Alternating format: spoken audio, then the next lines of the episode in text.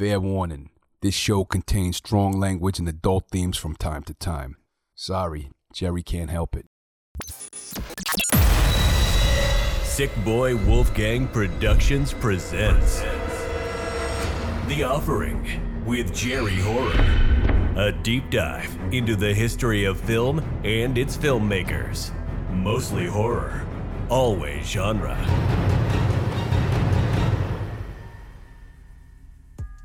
80s and 90s horror fans, it is time to rejoice. You've seen his work, you're a fan of his art, and now you can wear artist Mark Schoenbach's Sadist Art Designs.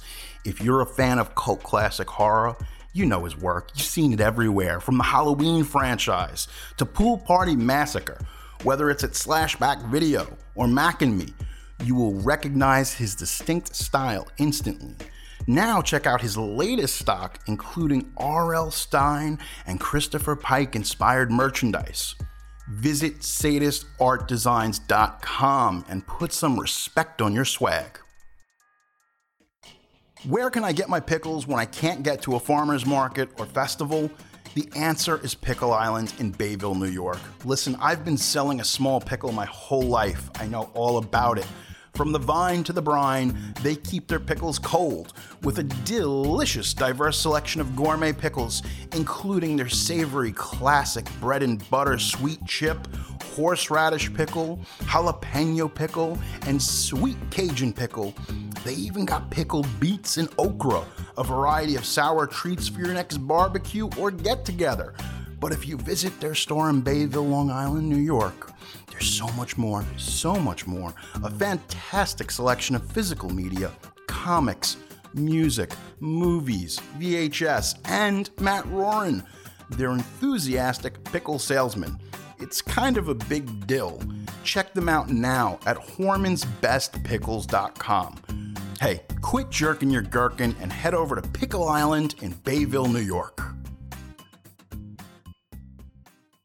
Welcome to The Offering with Jerry Horror, the show where we can have a quiet and frank discussion as adults about the things that matter to me, or at least that I think matter to me. Please take a moment to subscribe to our show wherever you get fine podcasts, and hey, stay up to date on future episodes. This week on The Offering, the 1988 martial arts cult classic, Bloodsport.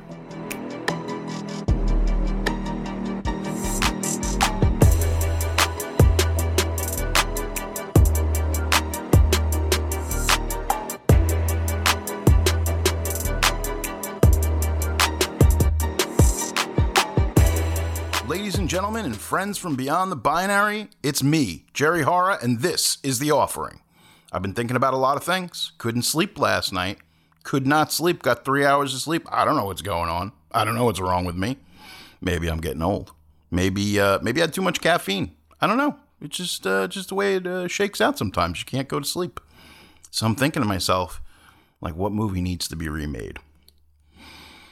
No movie truly needs to be remade. You know, once you've got a good original film, it, there's no point in it. You know, if it's good enough, like Star Wars doesn't need to be remade, but they'll kind of keep remaking that motherfucker until it stops making money. So I'm thinking, okay, just hear me out, folks. I, I know this sounds crazy.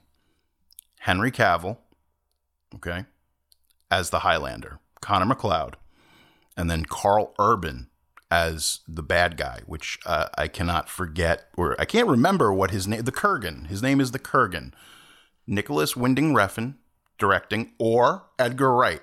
This I think would really work. I don't know why. I thought it was a brilliant idea. Um, I don't know. It, it is what it is. These are the things I think about when I can't sleep.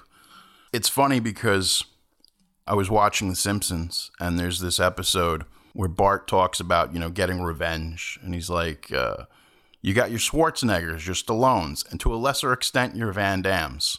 And I gotta say, it's, yeah, I get it. I get the joke. You know, at a certain point, they called Van Damme the leaner, meaner, looser version of Arnold Schwarzenegger, which is a lot of adjectives to describe this dude. I loved Van Damme. I think it's great that he was kind of like Euro trash. Like you could imagine Van Damme smoking a cigarette with his legs crossed like a lady. It's I, I think that was actually an issue of GQ. Now that I'm thinking back, when you think about the lexicon of '80s action heroes, you have Schwarzenegger, who kind of he comes on the scene with Conan the Barbarian, '82, hits it big in '84 with Terminator. Stallone was a presence from the 1970s. You know, the, the Rocky film started in the 70s. He starts doing action pictures like First Blood. Van Damme really doesn't blow up until the late 80s and then really comes into his own in the 90s. It's like an insane trajectory. I think in five years, he did like six or seven movies. And that's kind of the way it works. You got to strike while the iron's hot. You got to capitalize on whatever success you've generated. I think Bloodsport changed my life in some profound, ridiculous way. It also opens the floodgates for white guy karate, white guy karate films. There was kind of this weird thing where after Bruce Lee died, they kept trying to launch other Asian superstars, and obviously Jackie Chan, who wouldn't kind of get his flowers in America until Rumble in the Bronx, which is kind of sad. But I think that they wanted a, a Caucasian who could do martial arts. It, it, this is kind of always the way things. It, it's like you know Eminem. He was a white guy who could rap, but really good. Even Elvis. Elvis was a singer who could do black music really good, and that's kind of what blew him up. So with Van Damme, you've got a guy who's a really competent martial artist, and he brings something different to the table. I like Van Damme a lot. I, I really, out of all the action heroes, I think he was my favorite because he wasn't afraid to kind of take chances with his films. He was doing some really weird stuff sometimes, but uh, it worked. So we're going to talk about Bloodsport today. In case you uh, missed what this episode is going to be about, we're going to go behind the scenes. We're going to talk about the history of the film. It's all rather interesting. So, uh, really hope you're enjoying this. You know, I hope you're enjoying this podcast. We're taking it back to 88 eight great films from 1988. And uh, let's go on this journey into the secret hidden society of kumite fighting in Hong Kong.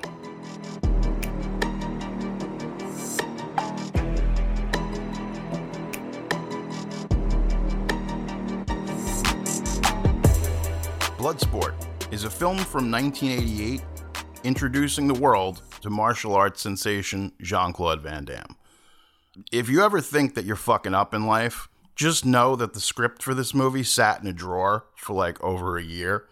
It was sitting in a drawer of Cannon and just wasn't getting read or, or anything. Like, no one really cared. And after the movie was shot, it got shelved for over a year because they said it was unreleasable, just wasn't cutting the mustard.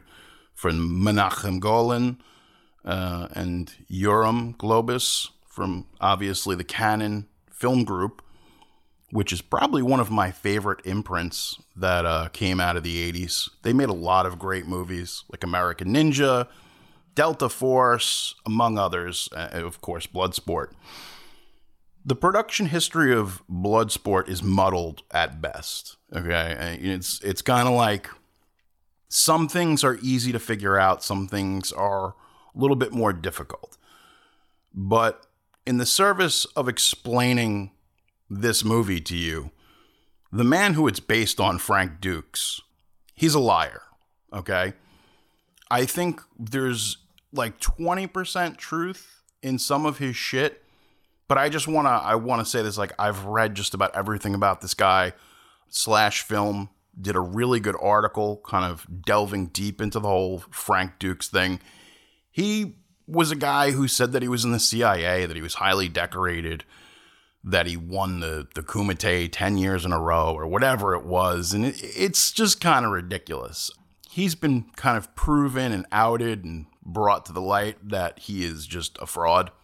So I, I just need to preface that. So I'm I'm not taking the man Frank Dux at what he says he is because he isn't. It it just it doesn't you know like none of it adds up. But yeah. So this is a quote from Frank Dux and this is why I have to open it with with this. My involvement in that tournament was a part of a plan launched in 1975 to infiltrate the criminal organizations that had organized the fights. The original idea was to participate in the Kumite tournament and make a few contacts. We initially assumed I would lose, but eventually I became one of the best Kumite fighters to ever participate in the event. It's Frank Dux, 1986 Martial Arts Magazine. Okay, sure, whatever. You know, it's you're not tooting your own horn, are you? Not, not at all, right? The real Frank Dux, who is the central character of Bloodsport, was an actual real guy. However, eh, that would appear to be the only true to life aspect of this entire story. Dux owned a bunch of uh, you know martial arts gyms, dojos in the LA area, and he met screenwriter Sheldon Lettich through Dux's you know agent. And as Sheldon told it, Frank told me a lot of tall tales, most of which turned out to be bullshit. You, you already see where this is all going, folks. But his stories about participating in this so called Kumite event sounded like a great idea for a movie. So you've got this guy who's really outlandish and is making all these claims, and Sheldon says to himself, This is a good movie. Win, lose, or draw, even if this guy is full of shit, this is still a good story. And I think that all stories based in truth eventually are embellished in one way or another. You know, there's there's like the root of the story that's actually real, that's actually like what happened, and then there's the legend. And you know, as they say, print the legend, and that's kind of what they do. For centuries, the Society of the Black Dragon has sanctioned an ancient rite of combat known as the Kumite. Open only to the world's most lethal warriors. It has never been won by a Westerner. You are not Japanese. I can do it. Now, for the first time, the true story of American super agent Frank Dux can be revealed. Uncle Sam can't afford to let you get hurt. I'm going to Hong Kong. Frank is going to fight in the Kumite, and we're here to stop him. An awesome human weapon. It hurts me just looking at it. Who infiltrates the Chinese underworld. I did not come this far to stop now. Take him. To enter a forbidden competition. Couldn't you just get me in? Strict rules, no press. You telling me you never break rules? Where every fighting style, every worthy opponent, every deadly technique clash in savage combat. Time to separate the men from the boys. And only one will triumph. Now I will break you. International martial arts sensation Jean-Claude Van Damme in Bloodsport. The true story of the ultimate champion.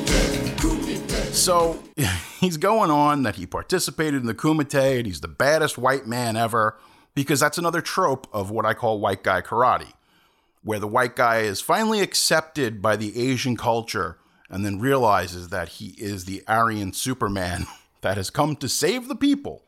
And that's a lot of the marketing that came from all these films because Bloodsport starts the trend. Enter the Dragon has a martial arts tournament. That's kind of at the heart of the story. But Van Damme takes it to another level. It, it becomes a subgenre. Tournament fighting films, there were so many of them, and like 90% of them suck. You know, they tried doing everything. There's Shoot Fighter, Breathing Fire, both starring Bolo Yeung, who is obviously the villain in this film and was also the villain in Enter the Dragon. And they were lucky that even though Enter the Dragon was made in like 72, that Bolo Yeung took care of himself and uh, still looked great, even better. Bolo Yeung was uh, a Mr. Universe in Hong Kong for many years, I think five years straight. Kind of like the Chinese version of Arnold Schwarzenegger. A lot of people don't know this, but Bolo Yeung is a Tai Chi master, which is obviously a very gentle martial art, but once you've mastered it, it's a very powerful martial art because of the amount of focus and uh, chi that has to be generated. You know, it's an internal martial art, as we call it. Like kickboxing is like exterior. Wing Chun, which is Chinese, that's more of a interior fighting art. So Sheldon Lettich, who had some juice after working on Rambo 3, he's basically able to pitch to a bunch of different studios action pictures because Rambo 3, which might end up becoming an episode 2 in the future, is a crazy story. It's a story of egos and Sylvester Stallone's incredible mullet. His, ooh, Jesus. I don't even want to get into that. That's just Jesus. So, Sheldon Lettich, who had some juice after doing a couple of these action pictures, he goes to producer Mark DiSalle, who loved the idea. He's like, oh, we, we should definitely do a tournament film. And it wasn't until after the film premiered that they learned that Dux' life experiences were made up. And they, they kind of felt a little strange about that, but it is what it is. The LA Times ran a story debunking Dux' tale of traveling the world and fighting in an ultra secretive fight to the death tournament. As they learned, Dux had never been east of San Diego, less Hong Kong, and his trophy from the supposed Kumite in the Bahamas was actually made in the San Fernando Valley. Okay, like I said, I just wanted to preface this whole thing that I don't want any of our listeners to believe that any of these claims that this man made were real. They're they're all ridiculous. So Mark DiSalle invites Sheldon Lettich to lunch, and he says, you know, movies come in cycles, and there hasn't been a martial arts wave film in a while, and I think that cycle's going to come back. So essentially, DiSalle pitches him what will end up being the story for Kickboxer. And he said, Well, if you're looking for a martial arts film, it just so happens that I've got one of my own. And he says, You might like this film that I wrote called Bloodsport. And this story has been told many times with, you know, Frank Dux telling Sheldon all of his exploits and Sheldon essentially just distilling it down to the best parts. You know, he's like, ah, oh, this will work, this will work, you know. And Frank Dux used to tell everybody that he was a ninja. He still maintains that he is a ninja, and he took his training from this guy named Tanaka, which obviously that ends up in Bloodsport. He tells Sheldon about this tournament. He says to himself, This is going to make a good movie. Okay, even though what this man is telling me is probably not factual, I'm gonna I'm gonna make it into the best film that I possibly can. So this no holds tournament was very brutal and bloody. So, kind of the name Bloodsport came from that. Sheldon Lettich hears that and he's like, oh man, Bloodsport, that's kind of a dope name for a movie. And the bells started ringing in his head and he's like, okay, okay, this script is called Bloodsport. That's what we're doing. It's a great title for a movie. Everything that he heard about this Kumite was a great idea for a movie. And at that lunch, Mark agreed and hired Sheldon to write the script for Bloodsport. Sheldon Lettich is writing the script and he says to himself, he's like, this movie's gonna live or die by whoever we cast in the lead. This guy is gonna have to be like Bruce Lee. The thing is, there's only one Bruce Lee. You can't manufacture that. Basically, Sheldon has to put on it because of what Dux had told him. He says, You have to tell everybody that's based on a true story. And that was something that was kind of intriguing. And it actually kind of sparked the interest of Menachem Golan. He basically gives Sheldon a small amount of money. You can't even remember how much money it is. He gives the script to Menachem and it sits in a drawer for a year. Golan never gets around to reading it. It just becomes another acquisition that Cannon made at the time. Supposedly, I think he was paid close to 15 grand for the script maybe even less. There's this guy named Lou Horwitz, okay? He's a financier for films, gets money from overseas to produce films. He likes the idea. And he goes to Menachem and he says, like, listen, I think we really should make this movie. I believe in the script, and uh, I think you'd be a fool not to do it. You own it. So a number of ideas get thrown out. Cannon was kind of like, hey, we should get Chuck Norris in the lead. And he's like, nah, he's like, Chuck Norris at this point is like middle aged. He's found his success in films like Delta Force and Invasion USA, which are just over the top, more action explosion. That's kind of where Chuck Norris finds his sweet spot. And ultimately, the premise for Bloodsport would be that U.S. soldier Frank Dux has come to Hong Kong to be accepted into the Kumite. He's trained as a ninja. He also has problems with military officers because he goes AWOL. He's in the military and he goes AWOL so he can fight for the honor of his master Tanaka in this secret tournament. Now, all of this sounds ridiculous until you see it and it all comes together. You know, this world of clandestine fighters just seems outrageous and ridiculous, but again, it all works. We got to enter JCVD, okay? When Jean Claude was a child, he was pudgy and he wore glasses. He was often bullied. At the age of 10, his father enrolled him in martial arts classes, which led to Van Damme participating in several competitions.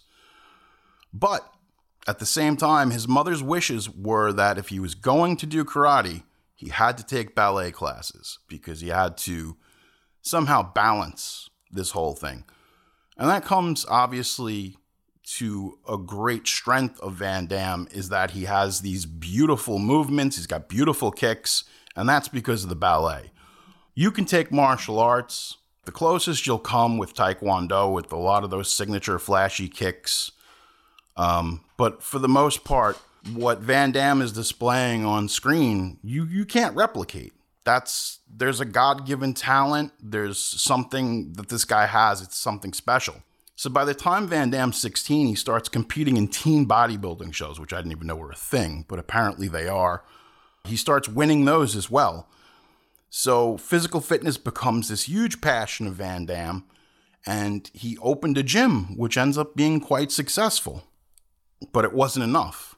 He grew up watching these movies with Steve Reeves, who played Hercules, tough guys like Kirk Douglas, and he says to himself, I want to do this. I want to be a big Hollywood star. And then he sees Enter the Dragon with Bruce Lee. Rising star Arnold Schwarzenegger, who really can't speak English too well, has a very loose grasp on the English language. So he sees Schwarzenegger and he says to himself, I think I want to try a hand at this. I want to give this a shot.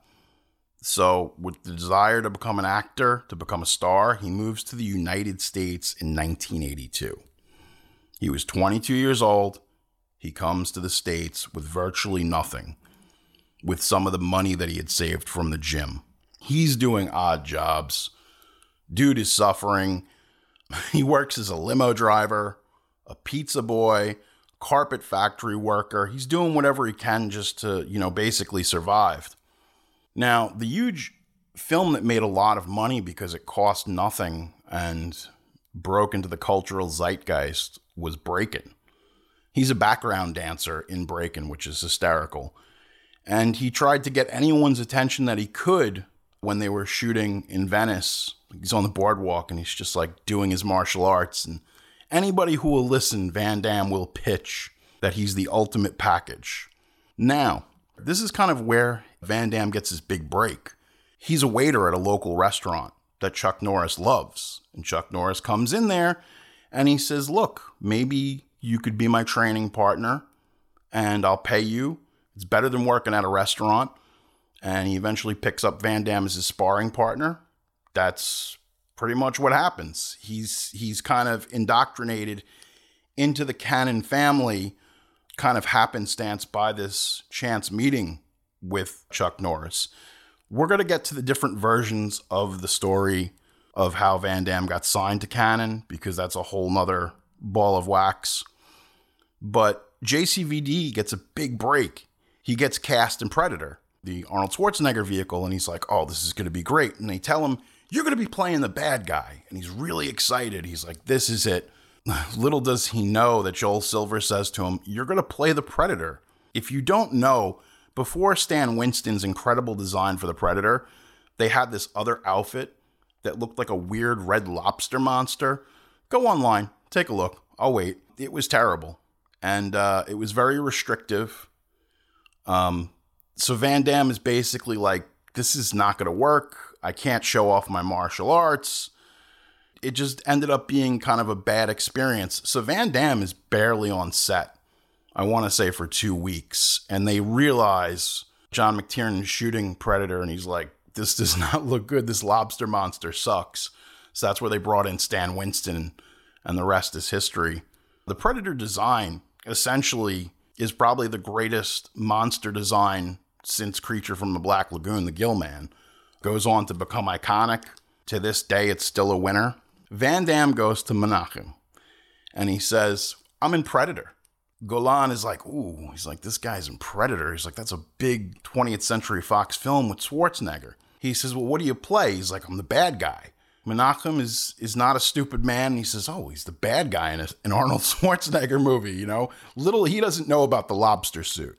He's unaware of that. Obviously, Van Damme, he left that part out. Jean Claude Van Damme is a stage name. He was born Jean Claude Camille Francois Van Varenberg. Say that five times fast. Van Damme catches up to Menachem on the street. Some people say it happened at the Cannon office. Some people say that it happened uh, at a restaurant. He basically says, Hey, Menachem, you remember me? I was in Breakin'. I was um, Chuck Norris's training partner. I'd like to let you know what I can do. So he didn't remember Van Damme for whatever reason. So apparently, Golan does not remember Van Damme. He just says to himself, who are you? Wait, what? So Van Damme's version of this story is far more concise. I did my split, I showed my muscles, I said, I'm the best, and I'm not too expensive right now. So he throws this kick that misses Golan's face by like two inches and then throws, you know, the 360 spinning roundhouse kick, back spinning kick, whatever you want to call it. And Golan is impressed enough that he's like, all right, we'll sign this guy. We'll give him a couple of thousand dollars. We'll put him on retainer. I think the final number was like $25,000 up front for a three picture speculative deal, which is like, I know, even this is like 86 money. It's just like, all right, well, whatever. You hear a bunch of different versions of how Jean Claude basically was able to enamor Menachem with his skills. He comes by the next morning to see Menachem, comes in his office and he gives him a copy of the script. By this point, Van Damme didn't care. They could have given him any script and he would he was going to make the movie. Sheldon Lettich is hoping that this movie gets made. They can find a star. Someone goes to Sheldon Lettich and says to him, "Hey, look, they're thinking about casting this guy Jean Claude Van Damme. And he's like, well, it's that's a terrible name and it's a very long name. I don't think it'll work. Whatever. He shouldn't even know about Jean Claude's real name, which is like, ooh. He's in this movie, No Retreat, No Surrender. He plays Ivan the Russian, which is a two dimensional character, but he was allowed to show off his martial arts prowess. So Sheldon and a couple of his producer buddies, they go to the theater and they're blown away by this movie he's like, this guy's fucking great. He's like, we could easily, we, you know, gives the enthusiastic two thumbs up. And the next thing they know, they're in pre production in Hong Kong. So it really happened quickly. Again, the script sat in a drawer for a year, nothing happened, and then everything happens. This is a good kind of like moral lesson that you kind of never know when something is going to take off. You might think a project is dead and it gets resurrected this happens a lot. You have unproduced scripts that go on for like 10, 20 years just sitting around. Somebody dusts it off and says, hey, has been a great movie. Sheldon Lettich talks to Jean Claude Van Damme for the first time over the phone, and they end up having this really deep conversation for like two hours, and they're both on the same page. So he says, Why don't you come over to Los Angeles? We'll meet face to face. And he comes over to Sheldon Lettich's apartment, which was over in La Brea he meets his wife, and they just hit it off. Sheldon Lettich and Van Damme become like fast friends, and they get closer and closer. Both of their wives were pregnant at the same time, so it kind of created this familial bond between Sheldon, his wife, and Jean Claude Van Damme and his wife. He was writing for Sylvester Stallone at that point. He was doing like, you know, touch ups, fixes on some of the scripts, Tango and Cash, you know. He wasn't getting the writing credit, but Stallone broke him off a couple of bucks, and that was keeping the lights on. So that was very important and key at the time.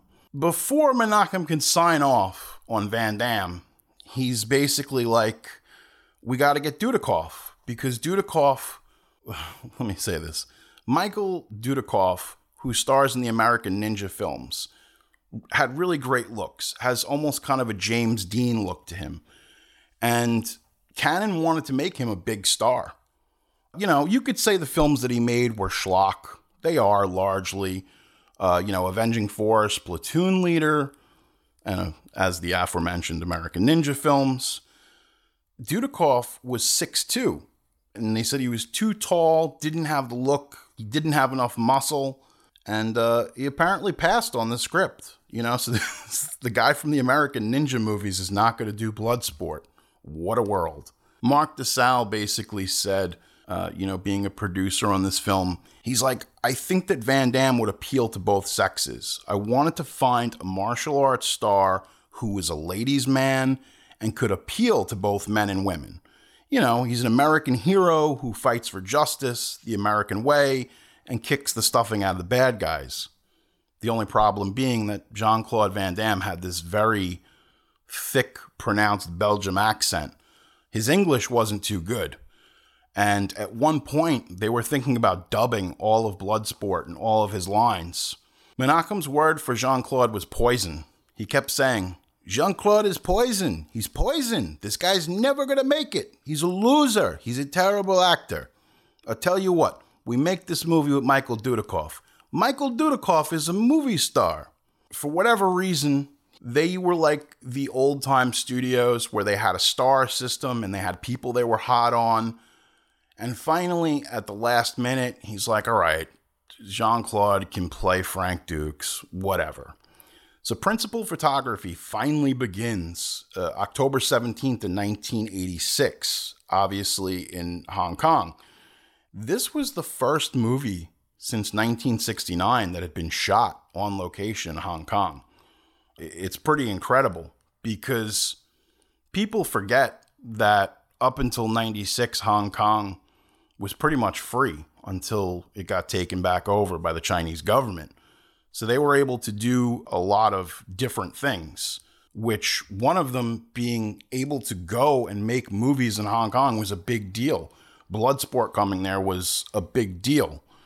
There were no stunt performers on set. While the movie is predominantly made up of actors like Van Damme and actress uh, Leah Ayres, the production wanted the Kumite to be as authentic as possible. So they hire a lot of real life martial artists to play alongside Van Damme for instance, like Paulo Tocha, who plays the Muay Thai fighter, Paco, he's a real life Muay Thai champion and one of the first Westerners to train in the martial art. this led to a problem because there's no stunt performers in this movie. Everybody got hurt, everybody got beat up, bruises, broken legs, anything you can think of. So, everything, even though it's fake, there's a sense of realism because uh, most of the time, these guys are killing each other. Uh, Van Damme's friend, Michael Qissi, Michael Qissi, whatever you want to say, he plays kickboxer Suan Paredes. I can't even say half of these movies.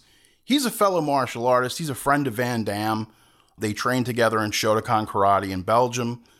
Qissi followed Van Damme to Los Angeles and found himself as a bit part in Bloodsport.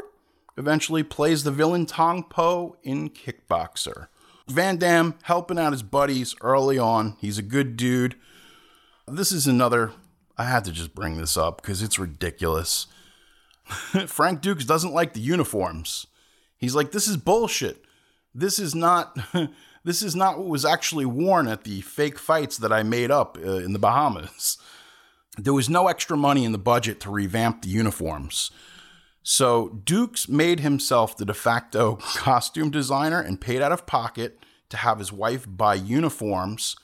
And look, man, Frank Dux might be a, liar, but he's a hell of a seamstress because he was able to modify these costumes and make them work. Uh, he wanted this sense of realism that had never been seen in a martial arts tournament film.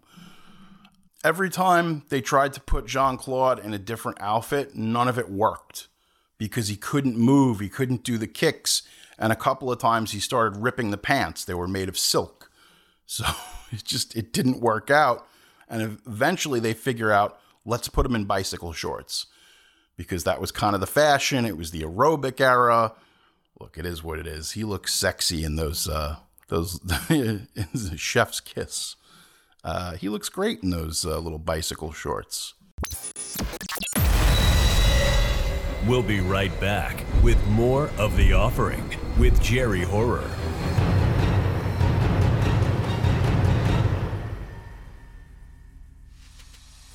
Stay spooky all year long at Strange Love Parlor, Long Island's exquisite oddities and curiosity parlor in Lindenhurst, New York. They've got some ghastly apparel. Strange Love Parlor supplies an array of goth jewelry, unisex horror themed gear, Halloween accoutrement, monstrous purses and wallets, spooky pins, patches, and stickers, providing you with the most wonderful and the most strange of treasures. Visit Strangelove Parlor regularly to find the item of your dreams, or perhaps even your nightmares. Grab your ghoul gang and visit today. Strangelove Parlor in Lindenhurst, Long Island, New York.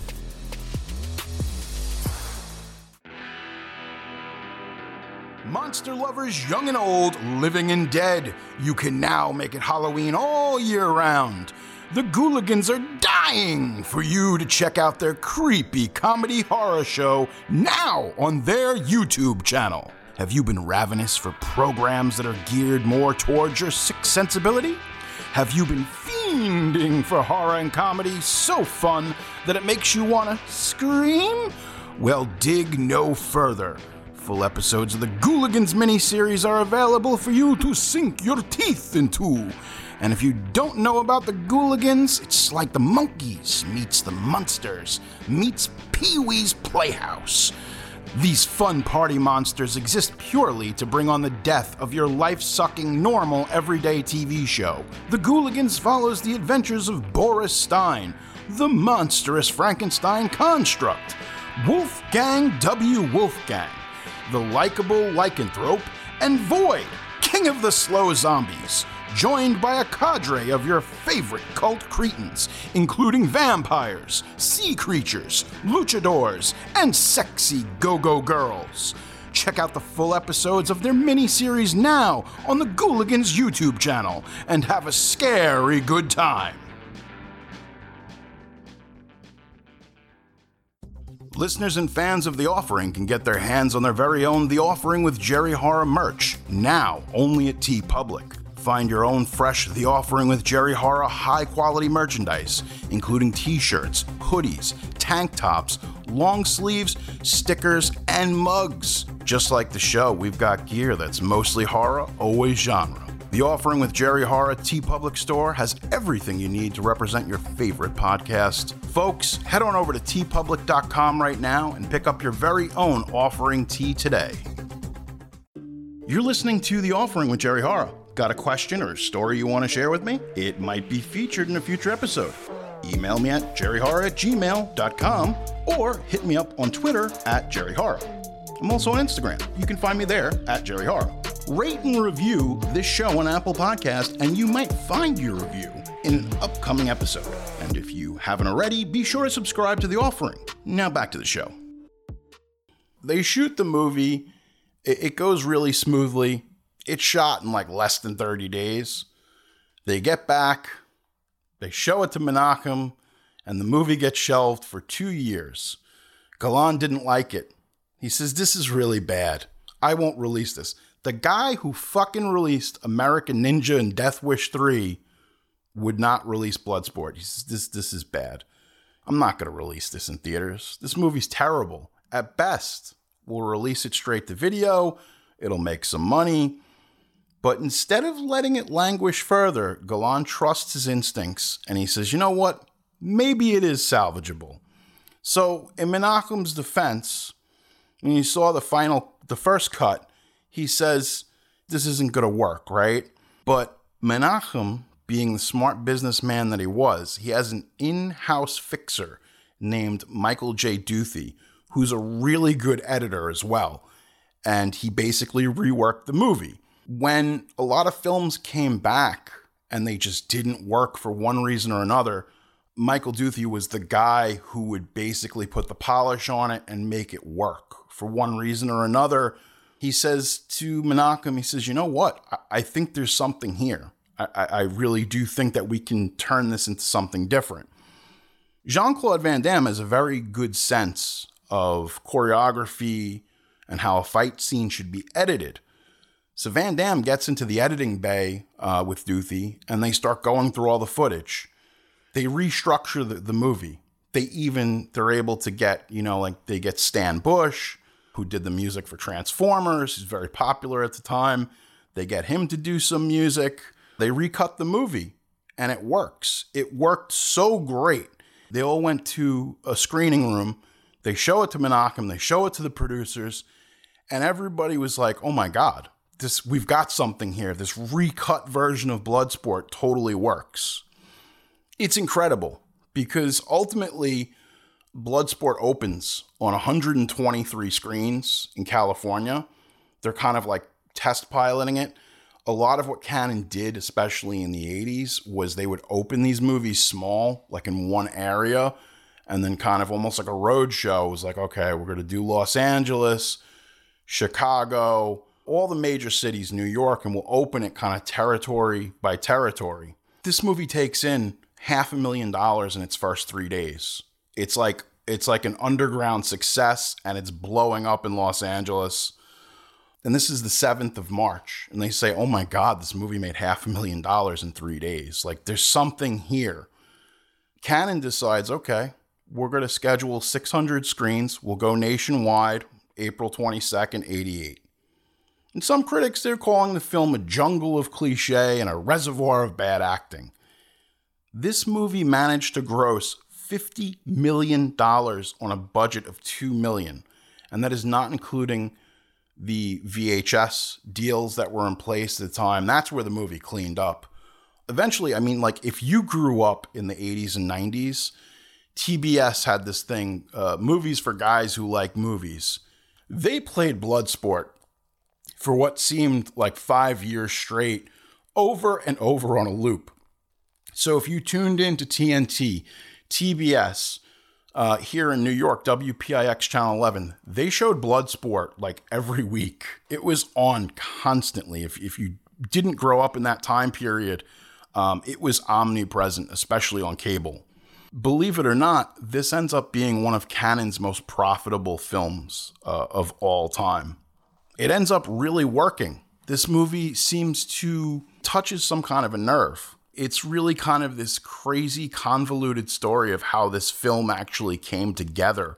And it works for all ostensible purposes. It showcases Van Damme and what he can do.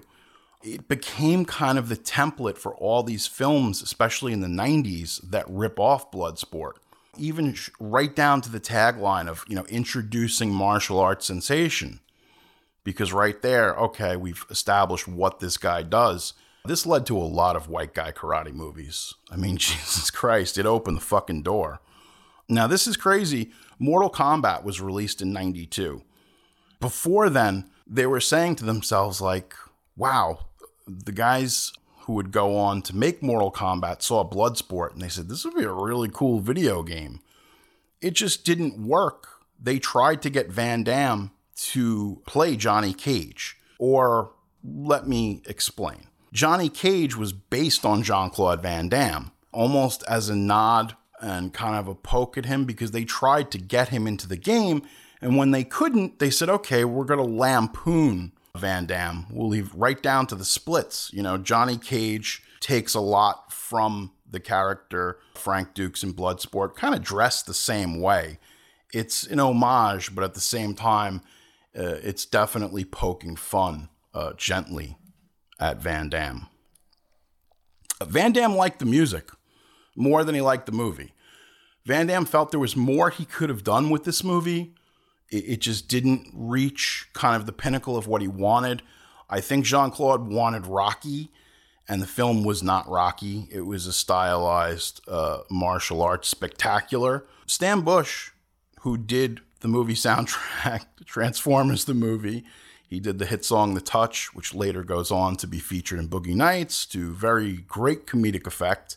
He contributes two songs, Fight to Survive and On My Own, in quotations, alone, which is like, come on, what are we doing with that fucking title? Uh, and then he goes on to write three songs for Kickboxer Never Surrender, Streets of Siam, and Fight for Love. So Van Damme kept saying to himself, he's like, wow, he's like, the best part of this movie is Stan Bush's music That that's what Van Damme was most impressed by.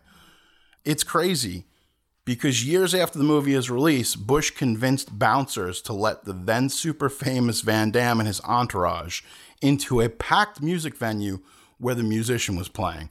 I call bullshit. There was never a packed venue at Stan Bush. When Van Damme recognized the, mus- the musician from his work in Bloodsport, he said, This music, it's amazing. And that's kind of, it's ridiculous. It's, look, man, you can't make this shit up. You really can't.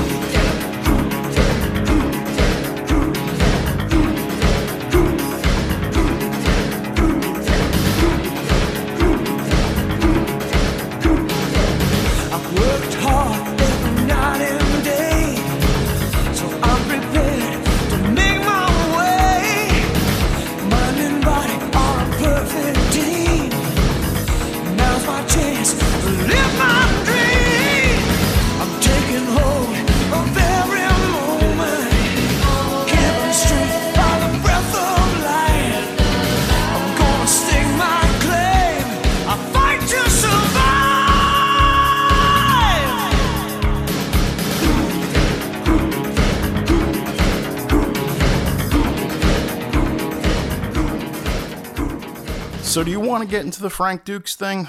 Okay. All right.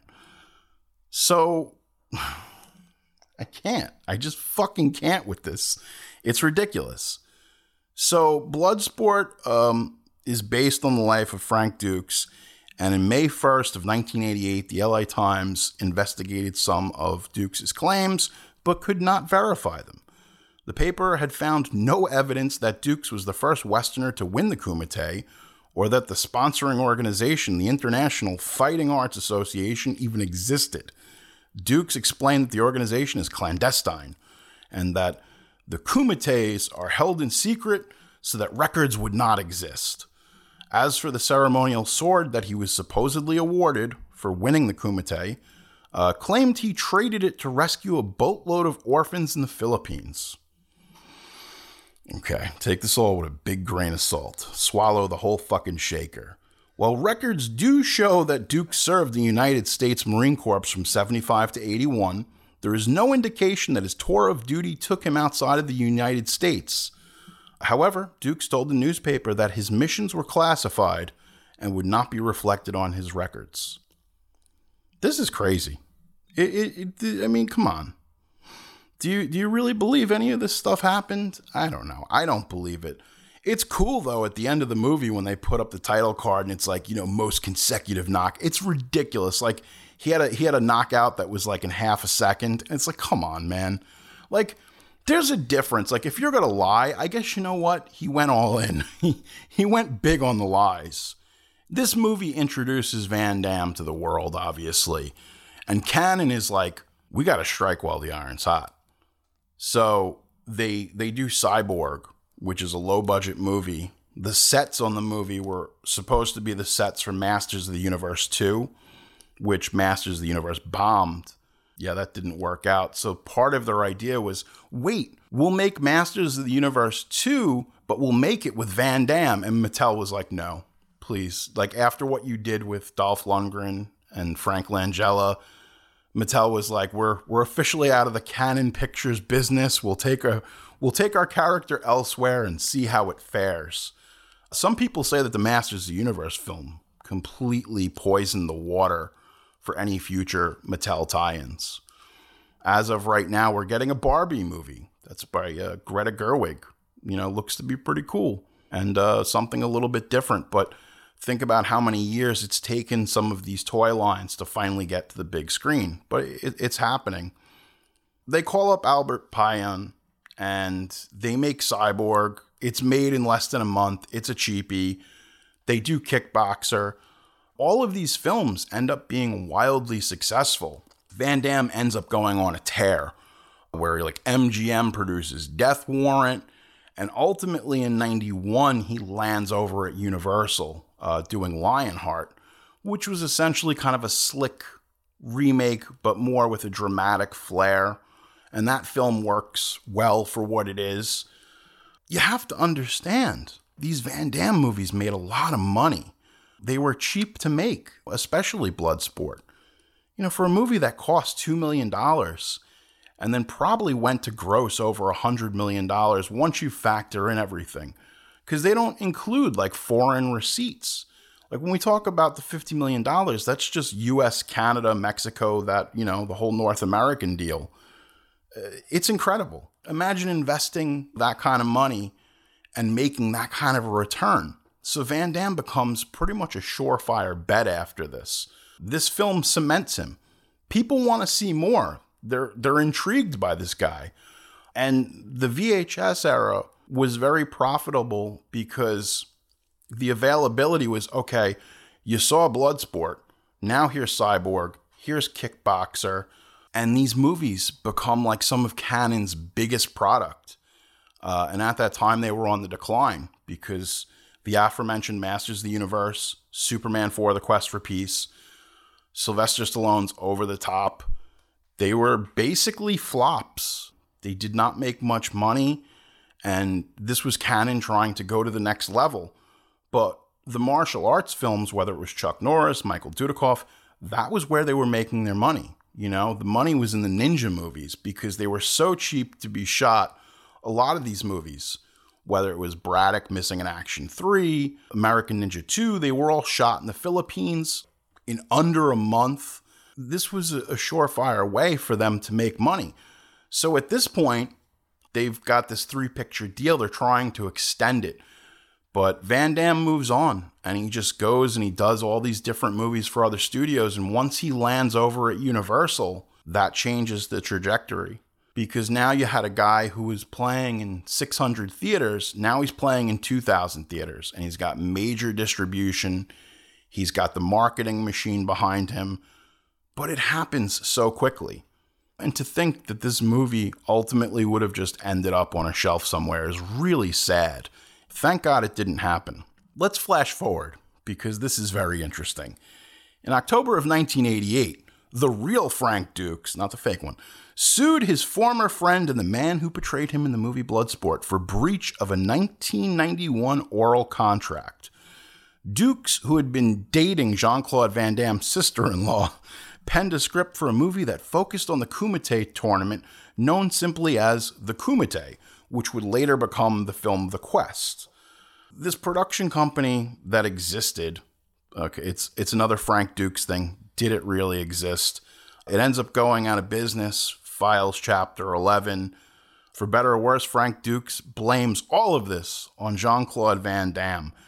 And as a result, the $50,000 agreement that Dux had signed with Epic Pictures fell through. Dux was left out in the cold while Van Damme moved on to film his hit film 1996's The Quest, which is basically the big budget version of Bloodsport, directed by Van Damme. And it has none of the magic. I hate The Quest. I think it's a terrible movie. has the late Roger Moore in it. Uh, it's a loose reworking, and he he gives Frank Dux' story credit. I think Van Damme is a very loyal guy because even though all the bullshit that he goes through in Bloodsport with Frank Dux, he continually hires him back as a consultant, as someone to help him with the choreography. And this relationship eventually just soured. You can go on YouTube right now and watch it on Court TV. Who knew that Court TV had a YouTube channel? I've watched some of the trial and it is ridiculous. These two karate men, you know, suing each other for 50 grand. It's almost like something that would have ended up on like Judge Judy. It's ridiculous. Did Frank Dux win the court case against Van Damme? No. He lost his case, and Martin Singer, Van Damme's attorney, centered his closings on two witnesses who attacked the truthfulness behind Dux' claims. Dux testified before the court that Van Damme had written an outline and made an audio tape of their supposed agreement. For one reason or another, Dux was not able to substantiate or provide said recordings, so this was ultimately destroyed. He goes and he says that In 1994, there was an earthquake which irreparably damaged his home and apartment, whatever, and it destroyed the tapes and destroyed the evidence that he had of the oral agreement with Jean Claude Van Damme. Ultimately, they throw this out of court, and that's pretty much the end of that relationship. It's really sad. What happens though is Van Damme is doing a lot of his own stunts as uh, the 90s roll on. He takes $5 million, which was a big win. They gave him $5 million up front, 5 million after production, and then another 2 million as a bonus. It was like $12 million for Street Fighter, which was a terrible film. But at that point, Jean Claude Van Damme um, starts using drugs, starts taking painkillers because he's he's just using his body, obviously, in such rigorous ways that it's it's destroying him. So the only way that he can wake up is to do cocaine. So you've got kind of this vicious cycle that starts with Street Fighter where he's using different barbiturates, opiates, and alcohol to go to sleep and then cocaine to wake up. And that's why like I love Van Damme, I really do, but you look at him now and he's very drawn. You can tell he's aged, he's he's weathered, and a lot of that had to do with the abuse of drugs. Flash forward to 2016. I recently received an inquiry via my MySpace page by Jean Claude Van Damme. 20 did, did MySpace exist in 2016? I don't know. It's crazy. I was watching Funny People and uh, Adam Sandler goes and performs for MySpace, and there's a Tom joke and everything, and it's like Jesus Christ. I mean, Tom made his money. Like my heart will go on for Tom. I'm sure it's all gravy on his end.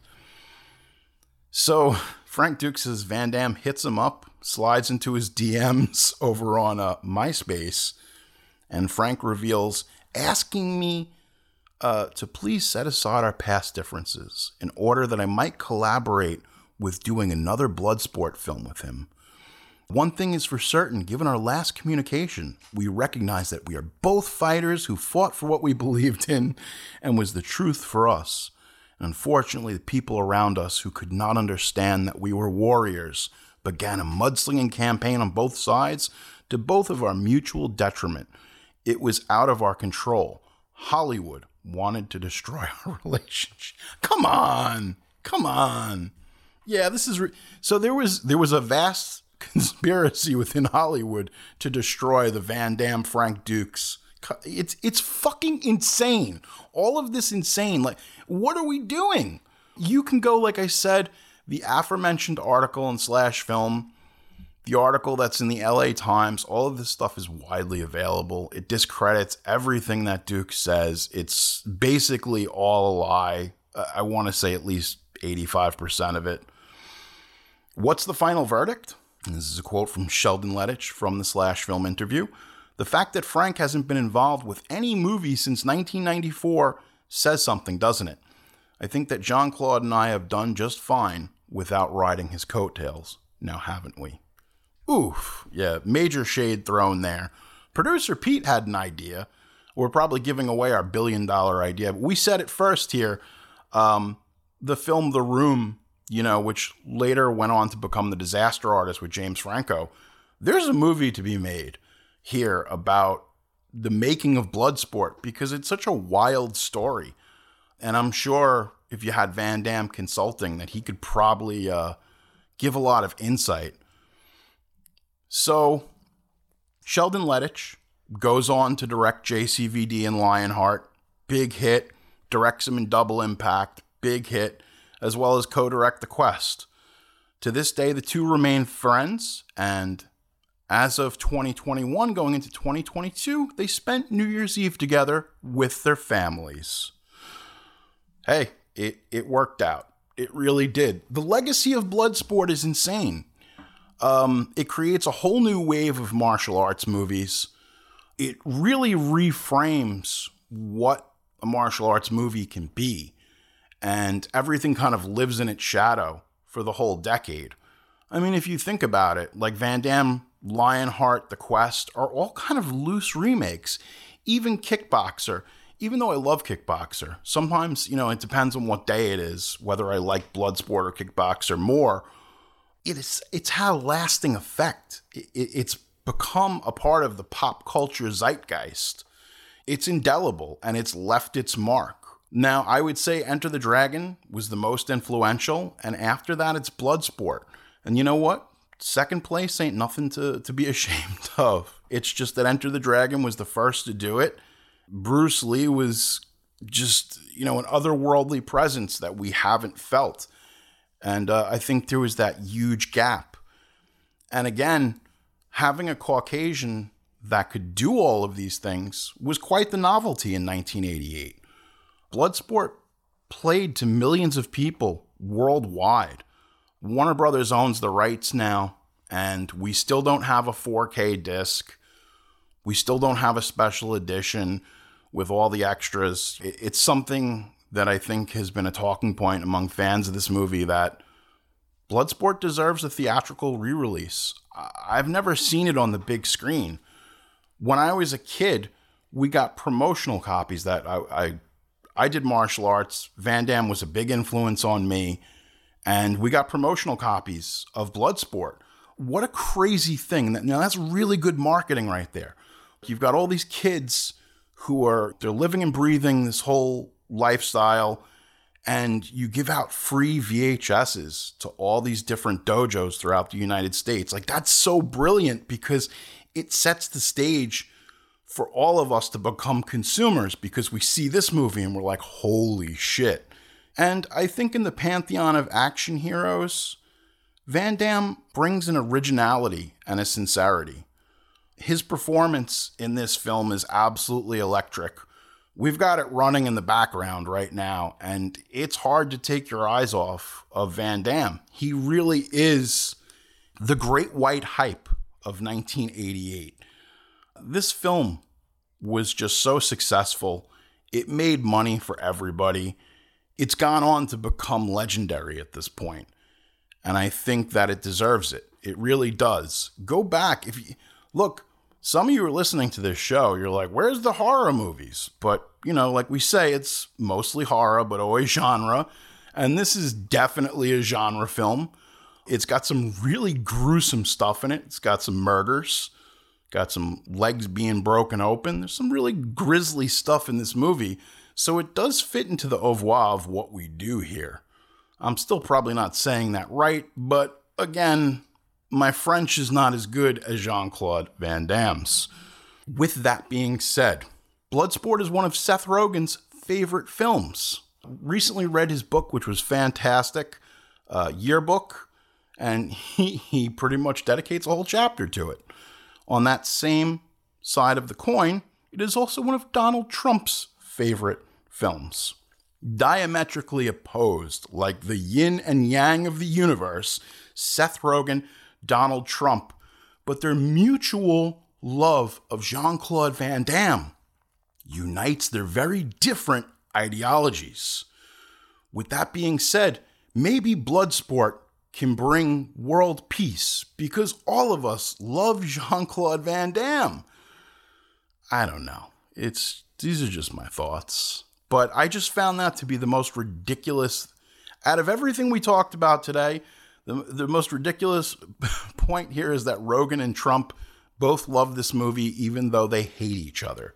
They they def Trump has gone on to come out and say that he hates Rogen, Rogen hates him.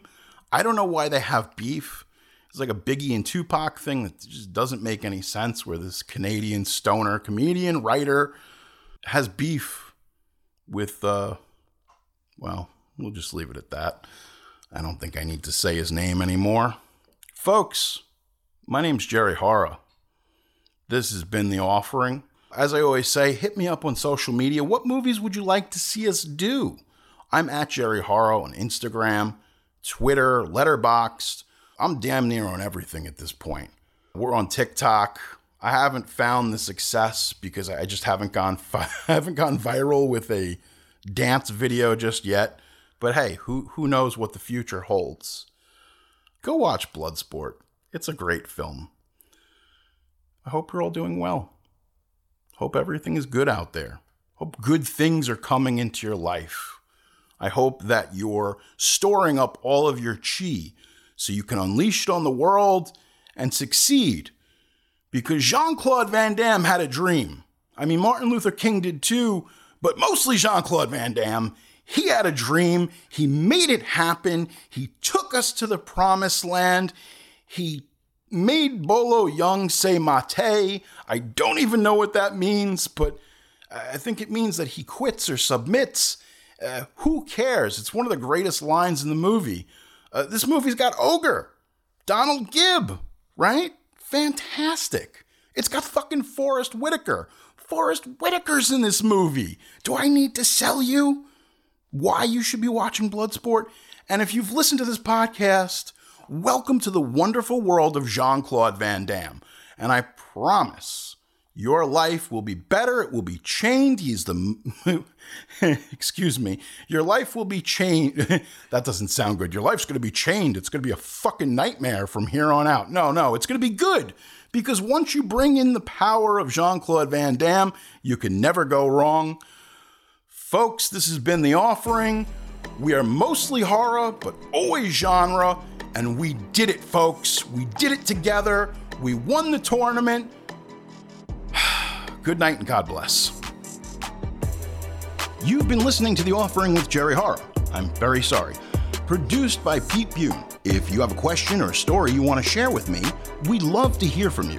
You can email me at jerryhorror at gmail.com or hit us up at Twitter at jerryhorror or on Instagram at jerryhorror. You getting the picture? Subscribe to Apple Podcasts, Spotify, or wherever fine podcasts are provided for you and your family. I want you to enjoy. Just join us next time for another offering.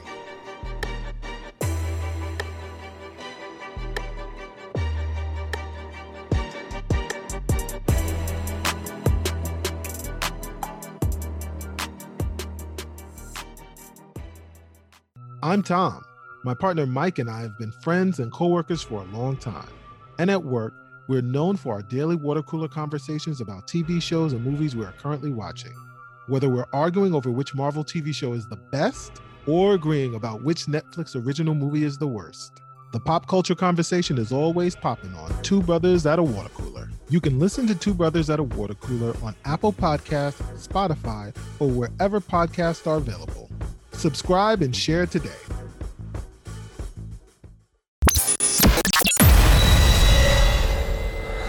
This has been a Sick Boy Wolfgang production. Thank you for listening.